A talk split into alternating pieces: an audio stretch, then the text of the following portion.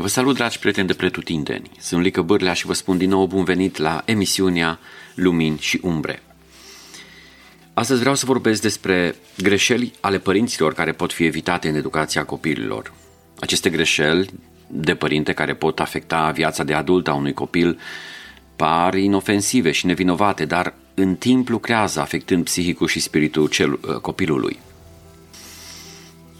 Pe lângă situațiile de criză, cum ar fi războiul, decese, accidente, traume sau orice alt eveniment care pot interveni, sunt lucruri din viața de zi cu zi la care, dacă nu suntem atenți ca și părinți, pot afecta negativ dezvoltarea psihică și spirituală a copiilor noștri.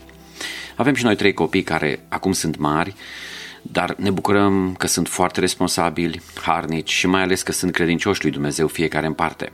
Desigur, asta nu pentru că am fost cei mai buni sau cei mai pricepuți părinți în educația lor, ci cred că este doar harul lui Dumnezeu, dar totuși sunt câteva principii care ne-au ajutat să ne ghidăm în educația lor, în viață.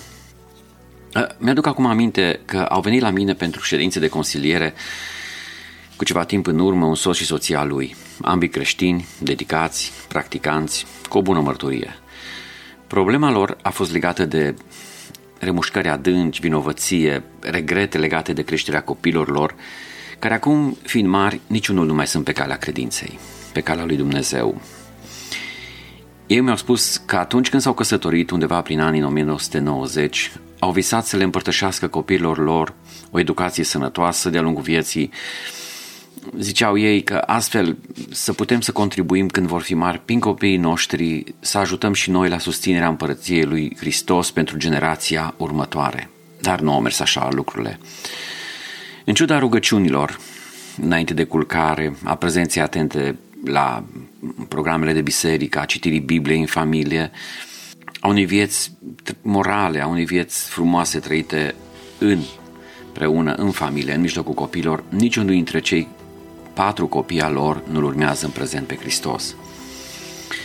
Bărbatul, un om foarte credincios de altfel, mi-a spus în urma sesiunilor de consiliere că el, fiind destul de autocritic, ceea ce de altfel e foarte bine pe de o parte să fim autocritici, dar să nu fim nici prea focusați pe autocritică, deoarece niciodată nu putem să fim perfecți și nu la asta suntem chemați.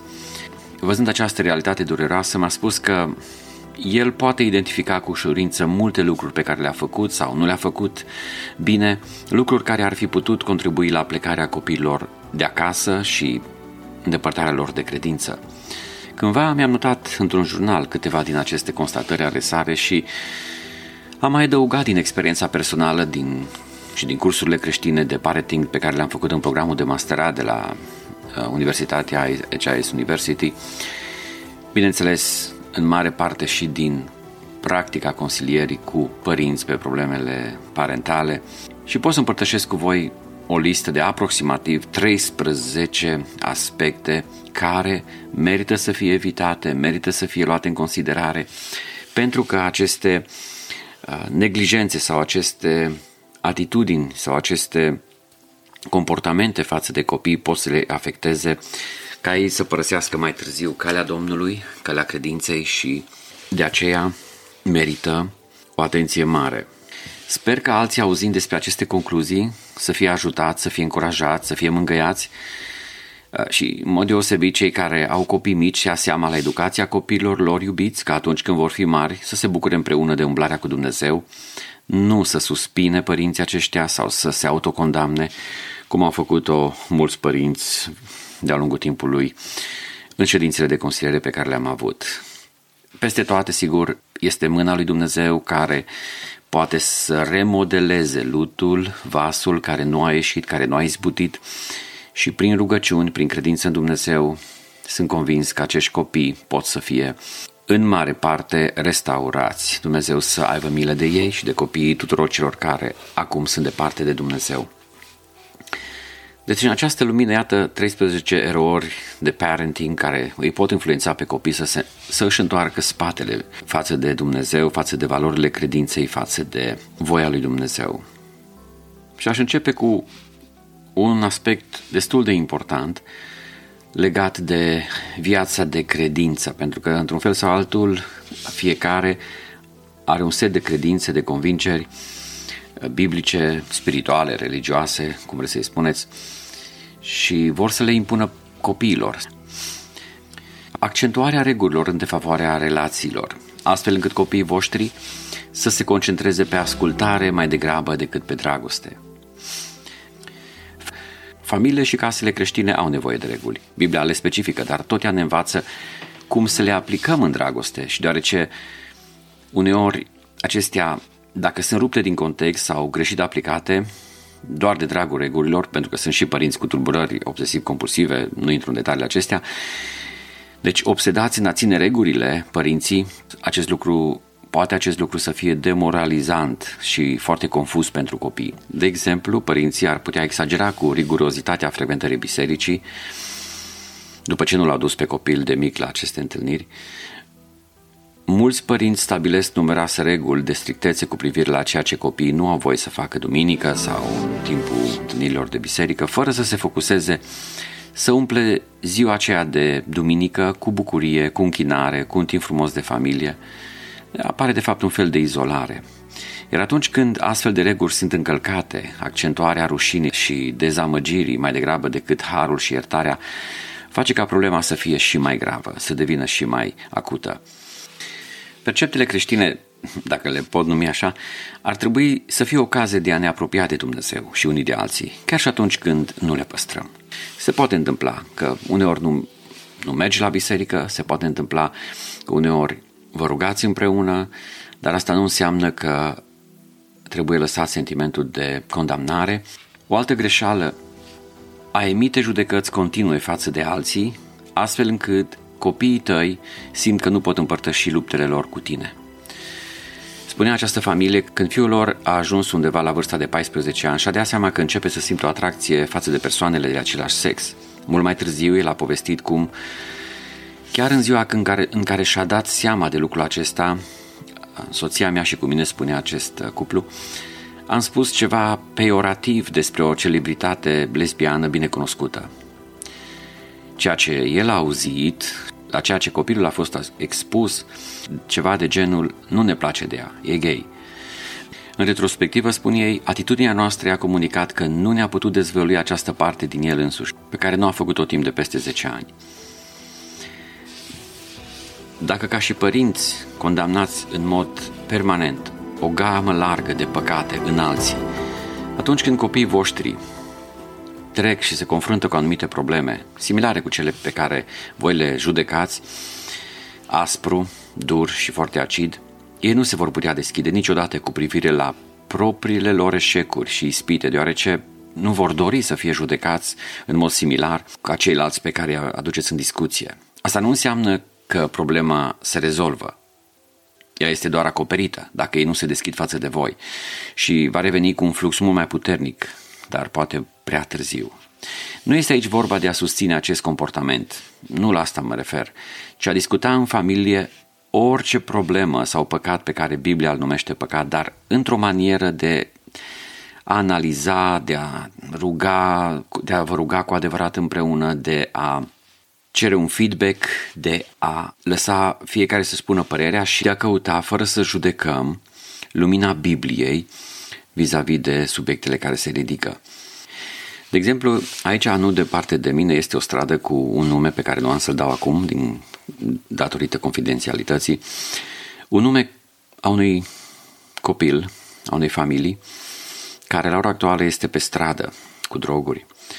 Și de fiecare dată când trec pe acolo, înalță o rugăciune către Dumnezeu, pentru ca Dumnezeu să le libereze din patima drogurilor, din patima păcatelor.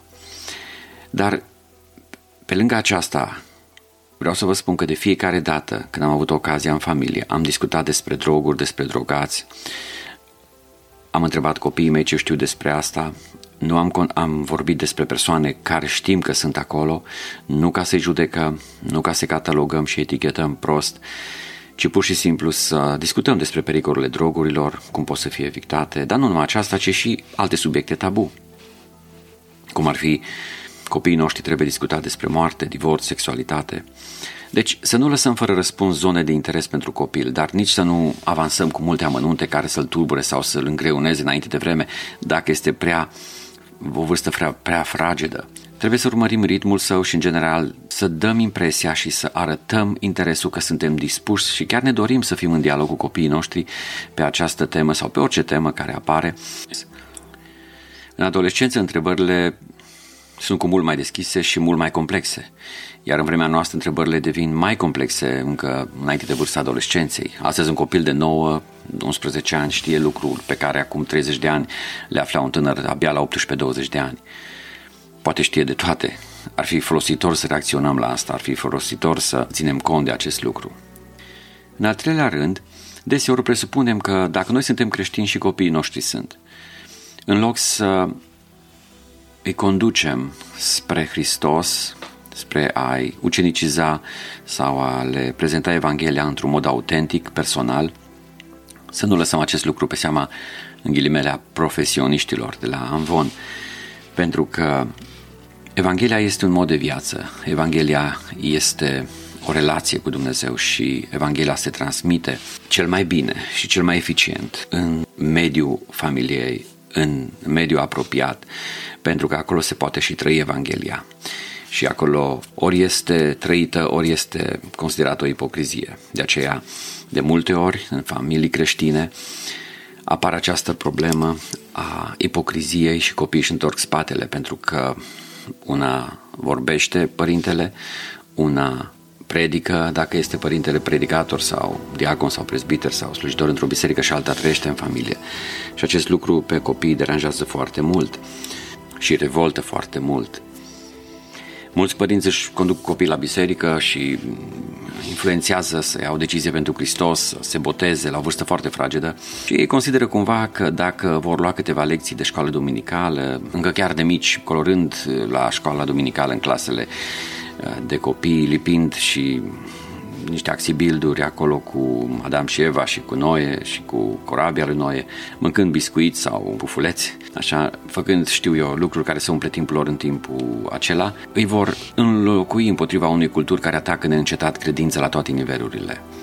Nu se poate, ci părinții trebuie să implice activ și frumos și în dragoste și foarte autentic. Deseori, mulți părinți își pun toate speranțele în versete de genul: promisiunea aceasta este pentru copiii voștri și vă voi binecuvânta până la mia generație, dar ignoră celelalte pasaje despre creșterea copiilor care tot Biblia le susține. Dumnezeu lucrează adesea prin mijloace obișnuite ale părinților evravioși pe care îi cheamă să-și ucenicizeze copiii, să fie o lumină pentru ei.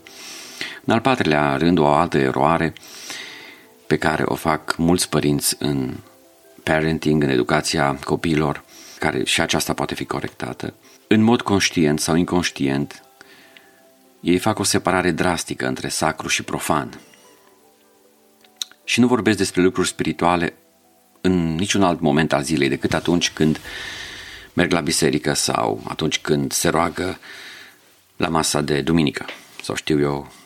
În rest, toate lucrurile legate de biserică, de spiritualitate, le țin ermetic, cumva, închise. Acești părinți nu iau în mod constant și nici în serios versetul din Deuteronom șase cu șapte, unde spune că să vorbești despre lucrurile lui Dumnezeu când stai acasă, când umbli, când ești pe drum, când te culci, când ești în preajma familiei. Dacă ar aplica o zilnic astfel încât cuvântul lui Dumnezeu să fie real și roditor în viața copiilor lor, n-ar trebui să se teamă mai târziu când acești copii vor fi mari și, ci dimpotrivă, să fie, vor fi încântați că aceștia aleg calea lui Dumnezeu. O altă greșeală des întâlnită este participarea la o biserică fără ca alții să aibă vârsta lor, a copiilor lor, și fără programe de tineret. Deci nu pot dezvolta relații creștine semnificative acești copii. Mulți părinți construiesc în continuare pe ideea eronată că religia este despărțită de viața reală și nu-și încurajează copiii să aibă alte conexiuni valoroase afară de biserică. Și în biserică, dacă nu sunt, atunci sunt singuri, cresc singuri, cresc izolați. Dar, revin, dacă o familie se stabilește într-o biserică fără un program de tineret sau un departament cu copiii bine pus la punct, atunci copiii nu vor avea colegi cu care să, simtă, să se simtă confortabil de-a lungul anilor copilăriei. șase. Mulți părinți evită conversația cu copiilor despre probleme sexuale, deoarece ei cred că este un lucru nepotrivit și, în schimb, învață acești copii despre educația sexuală din alte surse, care sunt în faliment moral, cum este internetul sau alte anturaje. Sexualitatea este unul dintre cele mai frumoase lucruri pe care Dumnezeu le-a făcut, dar dacă părinții nu vorbesc despre asta sincer cu copiii lor, ei vor fi primii informați de pe internet, mass media, prieteni, cum am spus, prost informați sau rău intenționați. Și atunci când dorințele sexuale încep să se afirme la vârsta pubertății și după aceea pe tot parcursul vieții, rușinea și curiozitatea care rezultă pot continua să le înstrăineze inima lor de părinți, de biserică și chiar de Hristos. Discutați cu copiii deschis aceste lucruri. șapte. Unii părinți bănuiesc că copiii lor se luptă cu credința lor, cu întrebări, cu frământări, cu îndoieli, dar nu au curajul să întrebe despre asta. Și în loc să asigure că nu se luptă singuri, îi lasă singuri. Pentru că, oricum, mai devreme sau mai târziu, fiecare copil dintr-o casă creștină are îndoieli și întrebări multe, uneori chiar de la o vârstă foarte fragedă. Dacă părinții creează o atmosferă în familie în care nu este niciodată în regulă să-și exprime aceste sentimente, îndoieli, necredințe sau pur și simplu curiozități, copiii vor bănui că ceea ce își doresc cel mai mult părinții este să fie o familie creștină perfectă, aparent, să nu aibă probleme. Însă aceste, acest lucru nu se rezolvă. Ei vor fi tăcuți, ei nu vor pune întrebări, probabil nu vor, nu vor mai pune întrebări, însă în mintea lor se vor derula tot mai mari, tot mai mari capcane, tot mai mari îndoieli, pentru că șarpele cel vechi știe să strecoare în inima om sămânța necredinței. opt. Mulți părinți nu își arată dragoste față de copiii lor. Pentru o ființă umană mică, mama și tatălor sunt cei mai importanți oameni din întreaga lume. Ce se întâmplă atunci când un copil nu simte dragostea părinților? Stima lor de sine suferă foarte mult și nu se iubesc pe ei înșiși. Ca urmare, unii oameni încearcă să se schimbe cu ajutorul chirurgiei plastice în viața de adulți, pentru că nu, nu se plac, nu se acceptă așa cum sunt. Alții, dimpotrivă, încearcă să-și dea toată dragostea propriilor copii, să le transforme îngrijirea într-un control total. Și aceasta este greșit, iar copiilor se vor simți nefericiți, sufocați de această dragoste. Este important să ne exprimăm dragostea față de copiii noștri într-un mod echilibrat, să nu fie absentă, să nu fie exagerată. nouă. Mulți părinți încearcă să controleze totul, absolut totul. De ce ar trebui oare părinții să construiască o relație cu copiilor fără un control constant? Părinții uită uneori că copiii lor au crescut și continuă să facă totul pentru ei. Dacă se întâmplă așa, acești copii nu cresc emoțional și vor avea probleme cu relațiile lor. Ei vor continua să creadă că întreaga lume se învârte în jurul lor, de asemenea nu vor putea construi relații sănătoase, deoarece nu pot lua decizii și se vor gândi doar la ei înșiși, iar această atitudine va duce cu siguranță la conflicte. zece. Prea multă laudă și folosind foarte multe aprecieri pozitive. Folosind, de exemplu, fraze cum ar fi ești un băiat bun, ești o fată bună și luând toate acestea și alte merite și alte elogii, folosind fraze cum ar fi extraordinar de bine ai făcut, foarte bine, uh, foarte multă laudă, foarte multe apreciere, exagerat de mult.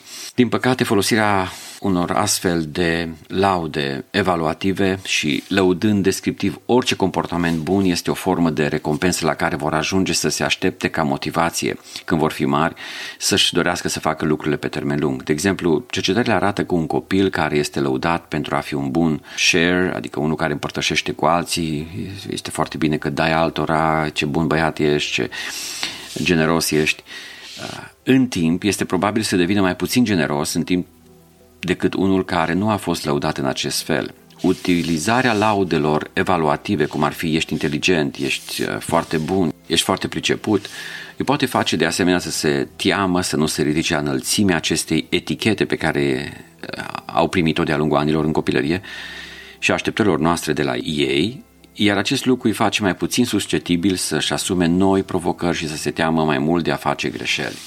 unsprezece. Minimalizarea sentimentelor copiilor, de exemplu folosind expresii precum hai, nu, că nu este așa de rău, numai bebelușii plâng sau băieții nu plâng sau lucruri de genul acesta, expresii de genul acesta reduc emoțiile copiilor noștri în așa fel că se poate crea o anxietate serioasă pe termen lung, deoarece îi poate face să devină nesiguri pe ei înșiși și neîncrezători în propriile emoții. Unii psihologi susțin că aceasta este o formă de neglijare emoțională, deoarece poate avea consecințe grave pe termen lung. Deci dați valoare sentimentelor care le trăiesc copiii la acel moment. Nu trebuie exagerat, deci minim- minimalizat. doisprezece. Reasigurarea copiilor. Pare un lucru firesc ca părinții să-și dorească să-și liniștească copiii spunându-le că totul va fi bine. De exemplu, dacă se întâmplă să-și rupă jucăria preferată, este o reacție obișnuită, să vrei să te nepustești și să încerci să liniștești copiii și să spui că nu e nicio problemă, nu-mi place să te văd atât de supărat pentru că ți-a rupt jucăria preferată, nu-ți face griji, îți voi cumpăra alta. Am putea crede că ajutăm făcând acest lucru, dar realitatea este că nu le permitem copiilor să se ocupe de sentimentele lor, cum am spus mai sus. Copiilor trebuie să li se ofere ocazii de a exersa răbdare și de a se obișnui să experimenteze sentimente de tristețe și frustrare. De asemenea, trebuie să li se permită să învețe din propriile greșeli, deoarece toate acestea sunt abilități esențiale în viața, care îi vor ajuta să se pregătească pentru presiunile vieții de adult. Și în ultimul rând, treisprezece, a fi mereu un părinte tigru. Aceștia sunt, părinții tigru sunt părinții competitivi, insistă foarte mult, pun accent foarte mare și o presiune foarte mare pe copii să realizeze, să se realizeze profesional, academic, au o tendință exagerată de a presa copiii în a realiza ceva, a fi ceva, a fi cineva. Acest stil de parenting a devenit din ce în ce mai răspândit în ultimul deceniu, iar aceasta este cauza pentru care unii copii pleacă de acasă mai târziu sau pur și simplu pentru că nu fac față solicitărilor părinților, își rup relația cu aceștia. Unii copii pot reacționa pozitiv, dar în același timp o mare parte pot reacționa negativ la acest gen de parenting. Există o multitudine de cercetări științifice și dovezi anecdotice care sugerează că acest lucru poate duce la anxietate gravă pentru copii și că de obicei ajung să fie nefericiți acești copii. Este bine să se ajungă la găsirea căii de mijloc, potrivite, în a avea așteptări mari, în a încuraja să obțină lucruri și să performeze, dar în același timp a avea încredere în vocația lor, în orientarea lor, a copiilor în viață, pentru a nu-i sufoca cu, cu dorințele de părinte și cu viziunea părinților. Trebuie lăsați copiii să aibă viziunea lor proprie în viață. Lista sigur ar putea fi mult mai lungă, mă opresc aici. Odată ce părinții constată că copiilor nu sunt credincioși, tatăl și mama se pot învinovăți reciproc, se întâmplă acest lucru deseori, se acuză reciproc pentru lucrurile care le-au făcut greșit și nu este bine. Ei pot petrece săptămâni, luni, ani, resemnându-se, simțindu-se fără speranță, vinovați și fiind supărați poate chiar pe Dumnezeu că nu și-au respectat promisiunile față de Dumnezeu sau că Dumnezeu nu a intervenit în educația copiilor lor, însă nu aceasta este soluția.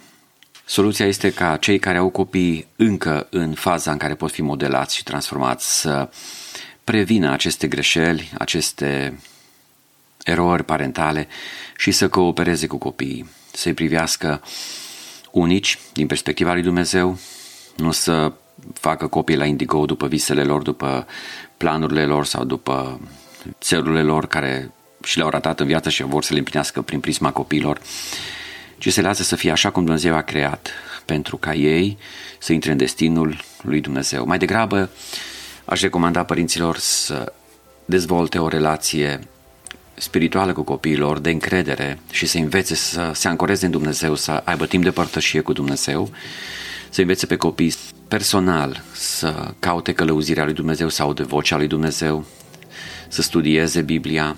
Odată în viață pot să facă un studiu biblic inductiv cu copiilor, să învețe cum să studieze Biblia, cum să-și ia hrana din Cuvântul lui Dumnezeu, pentru că, pentru că deseori am avut tineri la consiliere, care, tineri creștini, care mi-au spus că niciodată ei n-au vorbit în familie cu părinților despre cum să extragă din Cuvântul lui Dumnezeu o învățătură, doar ce au auzit în predică. Și ei nu știu cum funcționează o predică, adică cum se face o predică.